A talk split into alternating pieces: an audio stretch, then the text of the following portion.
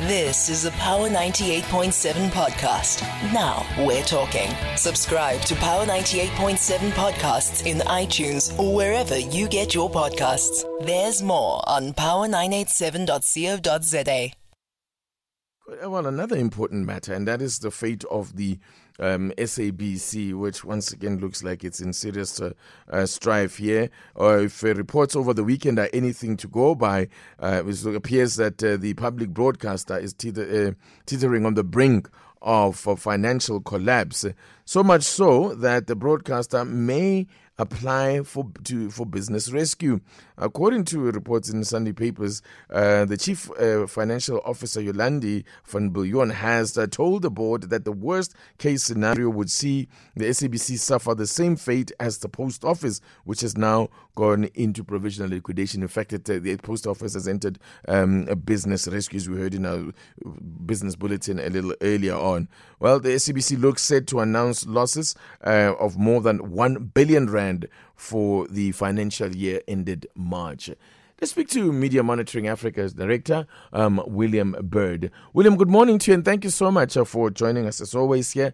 You know, I one got a, uh, a sense that things were looking up, so to speak, for the SABC, and that there was some kind of a uh, a turnaround um, unfolding under the board that has just ended its tenure and under the previous CEO. But it just seems as if uh, things have gotten progressively worse. Well, I think it's true to say they did. There was a significant turnaround, you know, both in terms of finance, in terms of systems, in terms of good governance. You know, SABC was largely out of the news when it made when it was in the news on the odd occasion over that period. It was often for the fact that it was relying on good governance. You know, there were a number of occasions where they pushed back against those who were seeking to interfere and and and you know alter the the the, the content of SABC News, and that was why it was in the news. It wasn't because of you know gross fraud, corruption, all of that sort of thing, which we're so used to for for almost every other kind of publicly run enterprise. Unfortunately, here again, and we predicted this last year, SA, you know, the government left SABC without a board for six mm. months. Mm. You can't sign contracts. You can't do all sorts of things without a board. They also then lost 40% of their audience due to uh, analog switch off. Again, poor planning, you know, uh, underhanded mechanisms and leaving their audience behind. And they haven't changed uh, and altered the policy for around broadcasting for the last 25 years. So, in that kind of context, anything, you know, if the SABC had made a, had, had made it, you know, broken even, it would have been something close to a spectacular miracle. Mm. So, mm. you know, we can't be surprised by it. But what we should be is, is angry about government for not actually doing anything about this. You know, for not for years allowing this kind of scenario to be set up and to mm. build up to the extent where now you're talking about business rescue, and it's like the only way we seem to operate is, is, is in a crisis. I, I mean, this is a discussion that has been going on for years now in terms of how you know the SABC stabilizes its finances, uh, how it generates revenue, and so on. You know, the the SABC continues to um, have this uh, onerous mandate. You know, this public service mm. mandate where not everything that they, um, you know, not all the content that they produce or all the uh, uh, the, the, the things that they're expected to deliver on in terms of their mandate are going to be profitable, and that is something that is a huge burden on them. Can is there not a consistent, uh, some kind of a model that is more sustainable that can be put in place uh, to finance the SABC? Because right now I can't see how we avoid another bailout for the SABC. Yeah, look, there should be another bailout, but it's not at the expense of the SABC. and let's be clear, the last time it was a 3.2 billion rand loan guarantee, which is quite different to an actual bailout. Right. right yeah. Unlike SA, um, you know, SAA and all of these other entities, Denel repeatedly got uh, over the last over decades actually. That hasn't been the case with SABC. You know, you've got to also look at it in terms of it's in various entities' interests to keep the SABC in a state of crisis. We saw that during the state capture era. Mm operating these kinds of entities in a state of crisis allowed you to do all sorts of things in the dark and in the cracks that mm. people weren't looking at because they were so busy trying to deal with the sheer chaos. when you start to then bring good governance back into the picture, you've got a, another hard lesson to look at, which is to say we're dealing with an entity that's being expected to operate as a commercial broadcaster mm. when all commercial broadcasters are struggling for revenue. And it's com- competing effectively with the likes of Power FM, etc., when its mandate is as a public broadcaster. So there's mm. something completely bizarre about that. And that, that scenario was set up 20, more than 20 years ago, more than two decades, when Netflix and all of these other things just didn't exist, you know. So mm. you, you've got a, a, a, an entity that is operating – in a in an environment that it's just not fit for purpose for. Mm. You know, you have to then say, well, how do we do this?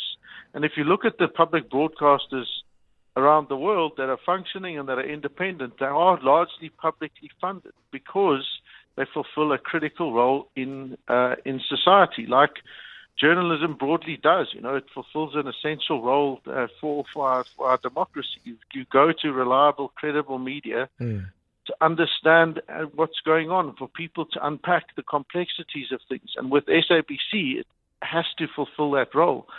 Um, and yet it's just not being given the resources and the model to, to do that. So it's kind of keeps on trying to fit square pegs into round holes on a mm. consistent basis. Mm.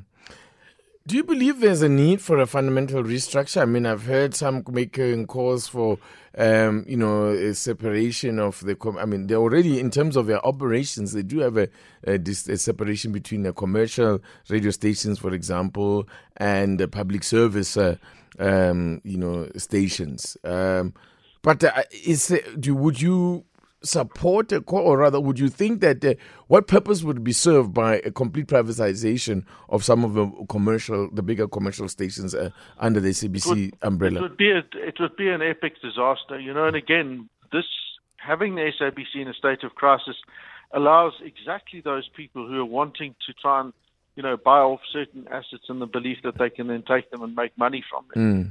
In that in that kind of scenario, and that's not the appropriate mechanism. Mm you do have to say, how does the SABC ensure that it reaches audiences and that it doesn't get relegated to being the entity that only serves the poorest of the poor and those who have no other choice?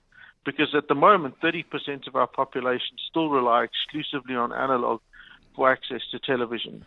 And when you take that scenario, what you don't want is for those people to be left there, that, that the SABC is seen as this thing that only serves the poor. And then it broadens that significant inequality that we've got. You say you want a properly resourced public broadcaster that is able to meet the needs of the, the diverse is, issues and areas that other broadcasters aren't going to cover. Mm. Children's programming, for example, that stuff doesn't make money, nor should it make money, because you're talking about educating and building up our most valuable uh, national asset. and mm. yet there's no money for that because SABC has to operate 80, more than 80% of its resources must come from mm. commercial revenue.